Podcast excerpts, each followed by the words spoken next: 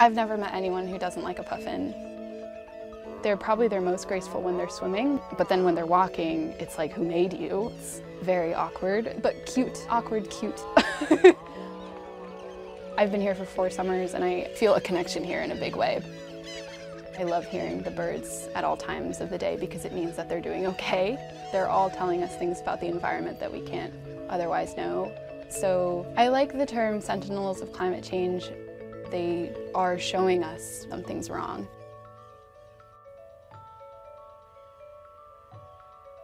My name is Kay Garlicott and I'm the island supervisor of Eastern Egg Rock Island. It's a seven acre island in the Gulf of Maine, managed by the National Audubon Society Seabird Institute. The island hosts a team of researchers every summer. We really live in the ecosystem and work with the birds for conservation monitoring. 40 years ago, there weren't any puffins breeding on this island and there were maybe a handful of terns. Now we have over a thousand terns it's a really good example of how human intervention can help wildlife and conservation science on an island like this can be a great tool for raising awareness about the issues that the birds are facing and that we all are facing. So we have six different species of seabirds that breed here. Atlantic puffin, black guillemot, Leach's storm petrel, three species of terns including common terns, roseate terns, and arctic terns. Typically researchers come out here in the beginning of May and then we stay until about mid-August or early August. It's definitely an uncomfortable lifestyle. We sleep in tents all summer, we don't have running water, we don't have a shower. So it is physically inconvenient. Our neighbors, the birds, can be very annoying. They'll dive bomb us when we walk by, they'll poop on us, and they seem to know exactly where to poop, where it's the most annoying. But there is a beauty to it. Being surrounded by nature and wild animals is an immense privilege um, and not one that many people get to have anymore. It is a really spectacular thing to be able to stare into the eyes of a puffin.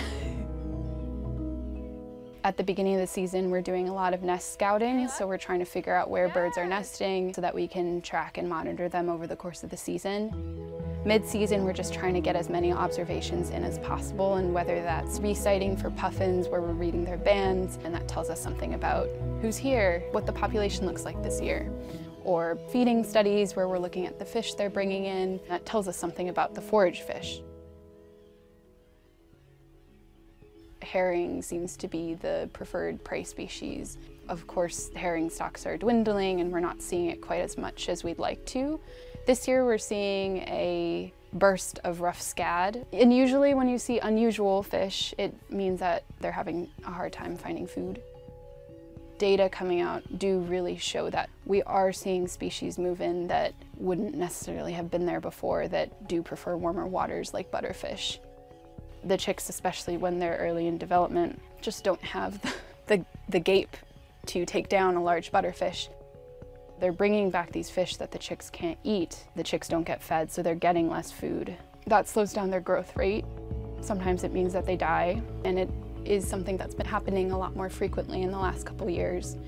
There might be a bad food year every once in a while. There might be a bad rain event. They can't regulate their body temperature, so if they get wet, then that poses harm to them. Those are some of the things that we see that cause a lot of mortality.